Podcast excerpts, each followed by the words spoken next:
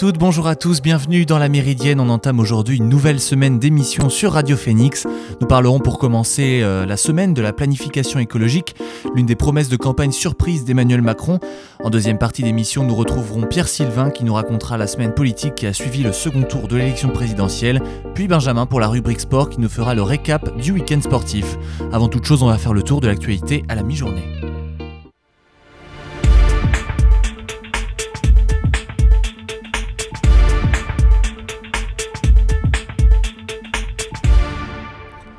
Une semaine jour pour jour après la réélection d'Emmanuel Macron à la présidence de la République, le traditionnel défilé du 1er mai, fête du travail, s'est déroulé un peu partout en France, dans un contexte social délétère, alors que les questions de pouvoir d'achat portées par des augmentations records de prix suscitent de vives inquiétudes au sein de l'exécutif. La mobilisation été supérieure à celle de l'an dernier dans l'ensemble de la France, où la CGT a revendiqué 210 000 manifestants contre 170 000 l'an dernier. Le ministère de l'Intérieur a fait état de 116 000 manifestants contre 106 000 en 2021. Dans la capitale, la manifestation entamée vers 14h30 place de la République s'est dispersée place de la Nation peu après 18h.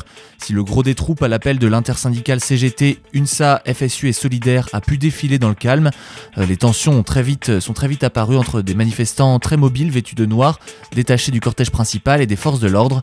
Ailleurs en France, des manifestations ont rassemblé 1900 personnes à Bordeaux selon la police, 3600 à Marseille et 3500 à Toulouse selon la police encore, ou 1500 euh, entre 1500 à 2500 à Strasbourg selon les sources. Au total, 255 points de rassemblement étaient prévus dans tout le pays selon la CGT. C'est l'apothéose d'un 1er mai où les partis de gauche se sont croisés dans le défilé parisien. Le Conseil fédéral d'Europe Écologie Les Verts a validé dans la nuit l'accord avec la France Insoumise pour les législatives de juin. Le texte négocié au cours des deux dernières semaines a été approuvé par 84 voix pour, 10 contre et 8 bulletins blancs et une personne qui n'a pas participé au vote. Cet accord attribue notamment 100 circonscriptions pour le pôle écologiste selon des sources proches des négociations. Si l'on accepte le petit mouvement Génération qui a signé un accord avec LFI dès jeudi, les négociations avec euh, Europe Écologie Les Verts étaient plus avancées et des discussions bilatérales ont été engagées par les insoumis avec chacune des forces de gauche après les 22% de Jean-Luc Mélenchon à la présidentielle. Le week-end a permis de faire euh, les derniers compromis autour du rapport à l'Europe, du label commun ou encore euh, sur le partage des circonscriptions, sujets les plus âprement débattus. En cas de majorité à l'Assemblée nationale, le Premier ministre serait issu du plus grand groupe à l'Assemblée, soit Jean-Luc Mélenchon, stipule l'accord. La France Insoumise et Europe Écologie Les Verts constituent les deux forces de gauche en dynamique depuis plusieurs années, la première au présidentiel de 2017 et 2022 et la seconde lors des élections intermédiaires depuis les européennes de 2019. Un accord avec LFI et le Parti Socialiste serait tout aussi historique, tant la brouille était profonde depuis le départ de Jean-Luc Mélenchon de Solferino en 2008, mais il devra attendre, les négociations ont commencé plus tardivement et se sont poursuivies hier soir. Olivier Faure et Jean-Luc Mélenchon se sont serrés la main avant d'engager une brève conversation devant les caméras au cri de Union populaire dans la foule. Le socialiste Olivier Faure négocie avec le LFI sous la pression d'une opposition interne de plus en plus véhémente. Son, prédécesseur à la tête du PS, Jean-Christophe Cambadélis, a publié hier une lettre ouverte évoquant notamment les velléités de LFI de sortir des traités européens, ramener la retraite à 60 ans et lancer des dépenses vertigineuses impraticables, tout point qu'Anne Hidalgo avait vivement critiqué pendant la campagne présidentielle. Le PS avait aussi reproché à Jean-Luc Mélenchon ses critiques envers le soutien à l'Ukraine envahie par la Russie et son rejet de l'OTAN. Ce matin, Fabien Roussel, quant à lui, secrétaire national du PCF, a déclaré J'espère que nous aussi nous parviendrons aujourd'hui à conclure cet accord dans la journée, dans la soirée, dans la nuit, s'il le faut, après l'alliance entre LFI et les Verts. Le secrétaire général de l'ONU a souhaité hier que les juntes militaires au Burkina Faso, en Guinée et au Mali s'effacent au plus vite et a exhorté les pays riches à tenir sans tarder leurs promesses d'aide au Sud face à l'urgence climatique. Nous avons convenu euh, de l'importance de poursuivre le dialogue avec les autorités de facto à Ouagadougou, Conakry et Bamako afin d'instaurer le retour de l'ordre constitutionnel dans les délais les plus brefs, a déclaré Antonio Guterres à Dakar après avoir rencontré le chef de l'État sénégalais Macky Sall, président et également en exercice de l'Union africaine. Fragilisée par la crise sahélienne, l'Afrique de l'Ouest a été encore un, petit peu plus déstabilisée par les coups d'État militaires survenus successivement au Mali, en Guinée au Burkina Faso. La communauté économique des États d'Afrique de l'Ouest, euh, la CDAO, a imposé en janvier de lourdes sanctions contre le, Mali après le refus manifeste des putschistes de se rendre rapidement, euh, rapidement le pouvoir aux civils et menacer Conakry et Ouagadougou du même sort si elles s'entêtent à vouloir faire traîner la transition au-delà d'un délai raisonnable. Une bombe a explosé samedi dans un minibus à Kaboul, la capitale de l'Afghanistan, faisant un mort et trois blessés, ont annoncé les autorités qui redoutent un regain de violence à l'occasion euh, de l'Aïd el-Fitr. Euh, hier, la fête musulmane marquant la rupture du jeûne du mois de Ramadan. Le groupe État islamique a revendiqué l'attentat dans un message publié samedi sur un compte Telegram servant à diffuser sa propagande. Il s'agit du deuxième attentat à la bombe en deux jours dans la capitale afghane après celui qui a tué une cinquantaine de personnes euh, vendredi dans une mosquée. Les autorités talibanes ont annoncé samedi que l'Aïd el-Fitr serait bien célébré le lendemain. Elles ont également tenté d'apaiser les craintes de la population concernant la sécurité avant la fête. L'État islamique a revendiqué plusieurs attentats à la bombe ces dernières semaines, en particulier ceux visant les communautés minoritaires chiites et euh, soufis de l'Afghanistan, qui comptent une majorité sunnite. Les responsables des talibans insistent sur le fait que leurs forces ont vaincu l'État islamique, mais les analystes affirment que ce groupe djihadiste reste un problème de sécurité majeur au sein du pays. Vous écoutez La Méridienne sur Radio Phoenix. La politique que je mènerai dans les cinq ans à venir sera donc écologique ou ne sera pas.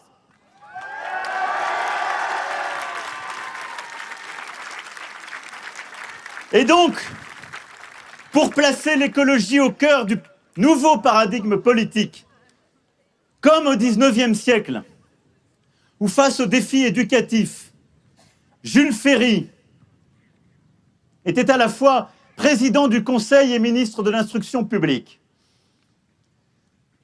Mon prochain Premier ministre sera directement chargé de la planification écologique. Et donc le ministre de la planification énergétique aura pour mission de faire de la France la première grande nation à sortir du gaz, du pétrole et du charbon. C'est possible. Et nous le ferons c'est la promesse de dernière minute sortie du chapeau présidentiel dans l'entre-deux tours pour verdir un programme jugé insuffisant face à la crise climatique. Le 16 avril dernier, à Marseille, Emmanuel Macron a promis de confier à son futur Premier ministre la planification écologique, un concept jusqu'ici porté par le troisième homme de cette élection, Jean-Luc Mélenchon. Il dit, je cite, parce que cela concerne tous les domaines, tous les secteurs, toutes les dépenses, tous les équipements, tous les investissements, bref, toutes les politiques, avait-il argumenté. L'objectif de cette politique des politiques, c'est d'aller deux fois plus vite dans le rythme de réduction des émissions de gaz à effet de serre, ces gaz moteurs du réchauffement climatique et produits par notre consommation quotidienne d'énergie fossile, charbon, pétrole et gaz. Mais que signifie ce terme mis en avant par le président de la République? En attendant la formation du, nouveau gouvernement, on vous explique ce matin ce qu'est la planification écologique. Revendiquée à la fois par Jean-Luc Mélenchon et Emmanuel Macron, cette planification séduit les tenants d'une écologie anticapitaliste, comme les promoteurs de la croissance verte. Dès qu'on parle de fond, ces partisans lui donnent des contenus contradictoires, observe l'avocat Arnaud euh, Gossman, spécialiste en droit de l'environnement. Il s'agit donc avant tout d'un outil, d'une méthode ou d'une recette plus que d'une idéologie.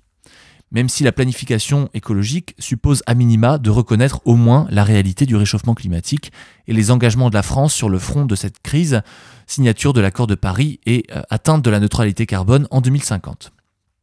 Le contenu peut donc bien sûr varier, mais on peut lister quatre points incontournables dans une démarche de planification écologique des objectifs à moyen et long terme, des impératifs portés par une ambition politique au plus haut niveau, des investissements publics qui entraînent des investissements privés, et enfin une mobilisation collective de tous les acteurs de la société et un suivi d'évaluation exigeant avec des points d'étape et une logique contraignante si le changement n'a pas lieu le Green Deal européen, la stratégie nationale bas carbone, le plan Ecofito, le programme pluriannuel de l'énergie, le plan national d'adaptation du changement climatique, la planification écologique renvoie à de très nombreux instruments juridiques qui existent déjà et qui ont pour but de se donner de grands moyens et des objectifs euh, en matière d'environnement.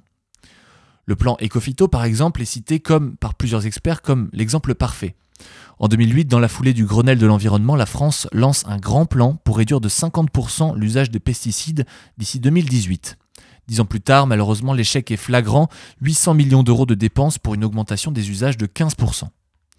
La planification écologique voulue par Emmanuel Macron sera-t-elle plus efficace Il est encore trop tôt pour le dire? Le profil de la ou du futur élu sera également déterminant. Il faut dire que cette personne, il faut que cette personne ait des relais politiques dans la majorité, contrairement à Nicolas Hulot à l'époque, premier occupant du poste de ministre de la Transition écologique d'Emmanuel Macron. On va maintenant, avant de parler politique et d'évoquer les sports, faire une courte pause dans cette émission en écoutant Another Terrible Prematerial Situation de Vern Matz. On se retrouve juste après sur Radio Phoenix.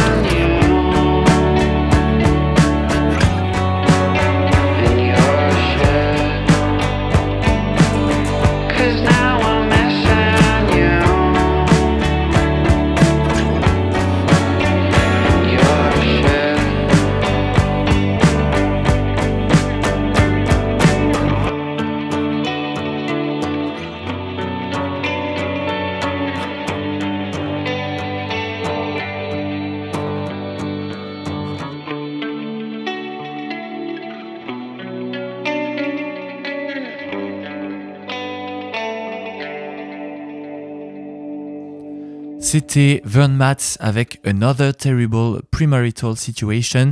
On est de retour dans la Méridienne pour parler maintenant politique avec Pierre Sylvain. Salut. Salut Edgar. Alors l'élection présidentielle est maintenant terminée et pourtant, il reste, elle reste toujours bien sûr dans l'actualité. Effectivement, la semaine dernière, c'était le second tour de l'élection présidentielle. À la surprise générale, c'est Emmanuel Macron qui en est sorti vainqueur. Nombreux étaient les heureux, mais aussi les déçus. En effet, certains citoyens étaient mécontents du duel Le Pen-Macron. Pour le contester, certains, se sont abstenus, d'autres ont voté nul ou blanc, ou encore voté pour un candidat pas par conviction, mais pour faire barrage. Et pour accentuer leur mécontentement, certains ont manifesté à l'heure des résultats. Dans de nombreuses villes, des Français anticapitalistes et antifascistes ont manifesté contre le président réélu. Alors dans certaines villes, il y a eu des débordements ou des incidents, mais dans l'ensemble, cela s'est bien déroulé. À quand, par exemple, 200 personnes ont exprimé leur colère. Le but de ces manifestations était le message ce qu'on n'aura pas dans les urnes, on l'aura dans la rue. Voici le slogan présent dans chacune des manifs. L'objectif était de mettre la pression et montrer sa présence, et cette ambition s'est ressentie aussi hier lors des manifestations du 1er mai. Alors, euh, après la victoire de Macron, les réactions ont été différentes. Certains se sont exprimés dans la rue et d'autres se sont exprimés au téléphone le lendemain de la victoire. Citoyen dans la rue, ministre à la buvette et le vainqueur au téléphone. Après sa réélection, Emmanuel Macron a eu au téléphone de nombreuses personnes. La première, ce fut Marine Le Pen qui a reconnu sa défaite. Les autres, ce furent les dirigeants du monde entier, allant de Biden à Zelensky en passant par Poutine. Pour rester sur la politique étrangère, les journaux du monde entier ont exprimé leur avis sur le résultat du scrutin le lundi matin. Selon la politisation du journal et les relations avec la France, l'analyse n'est pas la même. Certains mettent en avant le Front républicain, d'autres préfèrent rappeler que Macron reste contesté et que le mandat qui l'attend sera compliqué. Réactions différentes, parfois très radicales. Nous avons pu avoir l'exemple notamment d'un maire qui a fait la une des journaux locaux dans le Tarn mardi dernier. Jean-François Bollès, maire de Técou, ne souhaite plus représenter sa commune. La raison Le Rassemblement national a fait un haut score dans sa ville avec 52,4% des voix. Les valeurs de ce parti ne sont pas les siennes et il ne souhaite pas y être associé. À l'annonce des résultats, il a d'abord souhaité démissionner, puis le maire a décidé dans la soirée finalement de rester pour terminer son mandat. En revanche, il ne représentera plus sa commune, sa commune publiquement. Fini les participations aux assemblées de sa commune, par exemple, il continuera tout de même de participer aux commémorations nationales. Pour certains, l'aventure de l'élection présidentielle symbolise la fin d'un cycle, pour d'autres un début et pour d'autres un retour. Mercredi, c'était le retour de Jean-Pierre Chevènement, ancien ministre sous Mitterrand et Chirac, ancien député et sénateur et surtout connu pour avoir initié le souverainisme français, c'est-à-dire le fait que les instances françaises soient au-dessus des, autres instances supranationales. L'homme de gauche de, âgé de 83 ans fait son retour sur le devant de la scène politique. Il est devenu président d'honneur d'un mouvement politique large du nom très modeste de Refondation républicaine qu'il a lui-même créé avec d'anciens camarades à lui. Son but est de soutenir le président de la République. L'ayant déjà soutenu pour la présidentielle, Chevènement espère avoir quelques députés en juin prochain. En échange, Emmanuel Macron souhaite capter des, élus et un électorat de gauche avec Chevènement. Alors des mouvements politiques qui soutiennent le président, il y en a énormément. Actuellement, il y en a neuf. Le plus connu, c'est celui de l'ancien Premier ministre Édouard Philippe avec Horizon. Lui aussi espère avoir des députés en juin prochain et cela agace quelque peu la majorité présidentielle. Alors parlons un petit peu des législatives. Certains espèrent bien sûr créer une majorité à l'Assemblée nationale avec une union. Depuis la nuit des temps, cette union de la gauche est dans la tête de chacun, allant du simple sympathisant au cadre de chaque parti. Avant la présidentielle, on nous parlait de l'union de la gauche, notamment avec la primaire populaire et Christiane Taubira. Et là, on nous parle d'union, mais pour les, les législatives. Impossible de s'unir pour l'élection présidentielle, mais pour les législatives, ils vont réussir. Pourquoi pas? Alors pour s'unir, c'est la France insoumise qui se met en porte-drapeau. Leur score à la présidentielle les pousse à se hisser en chef de file derrière leur patron Mélenchon. Depuis quelques jours, la chanson de la cohabitation et de lui possible Premier ministre fait son petit bonhomme de chemin. Pour certains, c'est une bonne idée, comme Europe Écologie Les Verts, qui a d'ailleurs signé un accord hier. Euh, pour le Parti communiste aussi, ou encore le nouveau parti anticapitaliste, c'est une bonne idée. Il reste tout de même à travailler et négocier sur certains points de divergence, mais l'idée d'une union ne dérange pas au contraire. Pour ce qui est du vieil éléphant de la gauche, le Parti socialiste, les avis divergent à l'intérieur du parti. Certains sont pour, comme le secrétaire général du parti Olivier Faure, d'autres sont contre. C'est le cas de François Hollande. Officiellement, il n'a plus de rôle dans le parti. Officieusement, sa parole compte toujours. L'ancien chef de l'État a exprimé son avis sur une possible union, notamment avec la France Insoumise. Sur France Info, sur France Info ce jeudi, voici sa réponse. Je pense que cet accord ne sera pas accepté. Pourquoi? Parce qu'il est précisément euh, inacceptable euh, sur le plan de ce qu'il représente électoralement, la disparition de toute candidature socialiste dans les deux tiers ou trois quarts des départements. Et deuxièmement, il met en cause des principes mêmes qui sont les, fondements de l'engagement. S'il l'est, vous ferez quoi? S'il l'est, s'il est signé. Oh bah, s'il l'est, bah, le Parti socialiste aura décidé sous cette forme-là. Pas ses adhérents d'ailleurs, ses dirigeants, s'ils l'acceptaient, euh, ils auraient décidé de disparaître. Crainte d'une, disparition. Le lendemain de son intervention, euh, hasard du calendrier, les discussions avec le Parti Socialiste se sont interrompues. Au risque de me répéter, nous suivrons l'évolution de l'Union de la gauche dans les jours qui suivront. Pendant que certains se battent pour les législatives, certains se battent également avec la justice, et c'est le cas notamment d'un ancien candidat à l'élection présidentielle. Dimanche dernier, Jean Lassalle, candidat, ayant perdu à l'élection présidentielle, a mis en scène son abstention dans le bureau de vote de sa ville, Lourdio-Icher. Il avait simplement décidé de rentrer dans l'île Loire et d'y ressortir aussi vite, et aussi vite et de prononcer Pour la première fois de ma vie d'homme, je refuse de participer au vote. Relayée sur les réseaux sociaux, la vidéo a évidemment fait réagir jusqu'aux plus hautes instances de l'État. En effet, cette semaine, le Conseil constitutionnel chargé de vérifier le bon déroulé du vote, a décidé d'invalider les voix de la commune de Jean Lassalle. Les votes ne sont donc pas comptabilisés, mais ce n'est pas la seule sanction. Le député des Pyrénées-Atlantiques est poursuivi pour des infractions au code électoral concernant les atteintes à la sincérité du scrutin. Il risque alors d'avoir une amende de 15 000 euros ou une peine d'emprisonnement pouvant aller jusqu'à un an. Les autres sanctions sont politiques. Il pourrait être dans l'incapacité de se représenter ou encore son droit de vote pourrait lui être retiré. Jean Lassalle, après l'annonce de ces possibles sanctions, a réagi. Il a d'abord tenu à s'excuser auprès de sa commune et de ses habitants pour la non-comptabilisation de leur vote, puis il a demandé au procureur de bien vouloir engager ou faire engager sans délai les poursuites pénales qui sont évoquées à son égard. Dans la journée de vendredi, une enquête pénale a été ouverte par le procureur de Pau.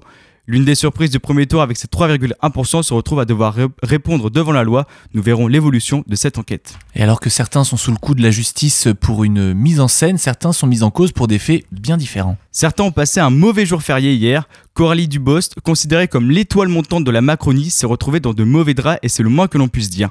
La députée de la troisième circonscription de l'Hérault et surtout vice-présidente du groupe de la République en marche à l'Assemblée nationale a été mise en cause avec un rapport remis justement à l'Assemblée nationale.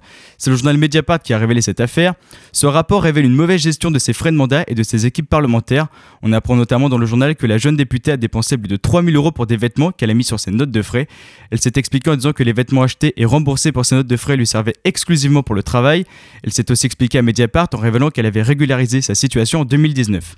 Mais cette affaire commençant à prendre de l'ampleur et à peser lourdement sur le parti d'Emmanuel Macron, la députée a pris une décision ce dimanche. Dans un communiqué publié sur les réseaux sociaux, elle a annoncé se retirer de la vie politique.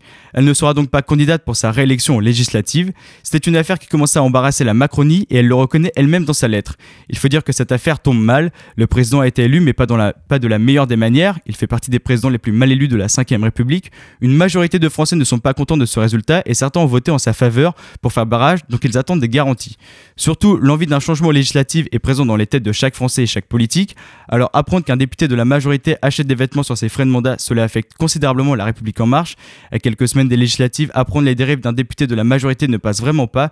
Une preuve de plus que les législatives sont dans la tête de tous. Le troisième tour commence, commence à apparaître, comme certains l'appellent. Entre Union et Guéguerre pour les circonscriptions, la bataille des législatives est lancée depuis le 24 avril à 20h. Sur ce, je vous dis bonne journée, merci de m'avoir écouté et on se dit à la semaine prochaine pour un autre récap politique. Merci beaucoup Pierre Sylvain, effectivement, à la semaine prochaine, un nouveau tour d'horizon de l'actualité politique, bien sûr. Et on termine cette émission avec les sports.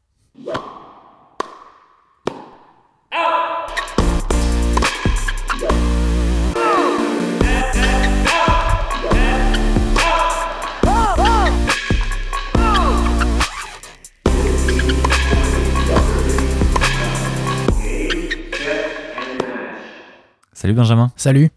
Alors petit week-end pour Caen avec seulement trois matchs pour euh, des résultats inverses entre le, CBC et Malherbe notamment. En feu en 2022 avec seulement 5 défaites en 17 matchs, le stade Malherbe connaît un creux depuis deux semaines. Après deux nuls à domicile et une défaite à Paris, Caen a de nouveau été défait à l'extérieur à Guingamp. Les joueurs de Stéphane Moulin s'éloignent de la sixième place détenue par leur adversaire du week-end. Mais si Malherbe connaît un coup de mou, c'est tout l'inverse pour le camp basket.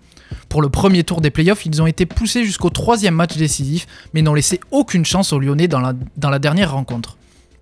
Vainqueur 97 à 63, ils passent en quart de finale où ils affronteront vendredi soit Poitiers, soit Tarbes. Enfin, le camp repart de l'avant. Après 7 défaites consécutives, les Vikings se sont largement imposés à Massy ce week-end, 40 à 29. Alors euh, la page du tournoi destination est désormais terminée, euh, que ce soit chez les garçons ou chez les filles. Après le grand chelem d'ailleurs des garçons, les Françaises pouvaient elles aussi réaliser le sans faute en cas de victoire contre les Anglaises samedi dernier. Malheureusement, elles se sont inclinées 12 à 24, terminant deuxième du tournoi, malgré une entame de match parfaite. Tout avait parfaitement commencé. Dès la quatrième minute, les Bleus inscrivent un essai pour lancer leur route vers un nouveau grand chelem 20 ans après le premier mais la réaction des Anglaises ne s'est pas fait attendre. La meilleure équipe du monde a alors imposé son énorme puissance physique aux Françaises qui n'ont pas pu résister. Preuve en est avec les trois essais anglais en l'espace de 12 minutes sur trois phases de jeu similaires avec des ballons portés. L'écart est alors fait pour les Red Roses. Les tricolores ont eu beau se, se, révolter et marquer un essai en fin de match, la marche était trop grande face à la défense de fer anglaise, couplée à l'inefficacité française dans les 22. Les regards sont maintenant tournés vers la Coupe du Monde en Nouvelle-Zélande où les Bleus retrouveront leur bourreau du week-end dès la phase de poule pour mettre fin à la série de 9 défaites contre les Anglaises et enfin atteindre la finale tant désirée. Alors restons dans le sport féminin où les hockeyeuses tricolores sont de retour au plus haut niveau. Large vainqueurs de la Norvège, elles ont remporté leur championnat et se hissent au niveau élite. Il n'y a pas eu photo. Menant 3-0 après deux tiers-temps, les Bleus ont étrié les Norvégiennes qui se sont finalement inclinées 4-1. Cette victoire vient couronner un mondial D1A, c'est-à-dire la Coupe du Monde de la deuxième division, totalement maîtrisée à domicile. Devant plus de 3500 personnes à Angers, un record pour le hockey féminin en France, les Françaises accèdent donc à l'élite, la première division du, hockey mondial, 4 ans après leur dernière promotion. Mais contrairement à la dernière fois, les Bleus veulent à tout prix éviter de faire l'ascenseur en redescendant dès la première saison dans l'élite, comme en 2019. Un défi de taille pour 2023, d'autant que de nombreuses cadres qui ont permis cette promotion vont raccrocher les patins. Enfin, direction la Ligue des champions féminines pour clôturer cette page sport féminin. On a eu un duel franco-français euh, des demi-finales entre Lyon et Paris qui a tourné en faveur des Lyonnaises qui se sont qualifiées pour la finale du 21 mai à Turin contre le FC Barcelone. 10. C'est le nombre de finales de Ligue des Champions disputées par l'Olympique lyonnais, soit au moins 4 de plus que tout autre club européen. L'Europe appartient donc à l'OL et le PSG a une nouvelle fois dû laisser passer son tour. Défaite 3-2 à l'aller, les Parisiennes espéraient réaliser l'exploit ce week-end devant leurs supporters venus en très grand nombre avec 43 254 spectateurs, un record en France. Mais rien ne peut bousculer les Lyonnaises qui ont douché les espoirs parisiens dès le premier quart d'heure avec un but de la tête sublime d'Ada Egerberg avant d'y mettre fin avec un but de Wendy Renard dans les 10 dernières minutes pour une victoire finale de but à 1.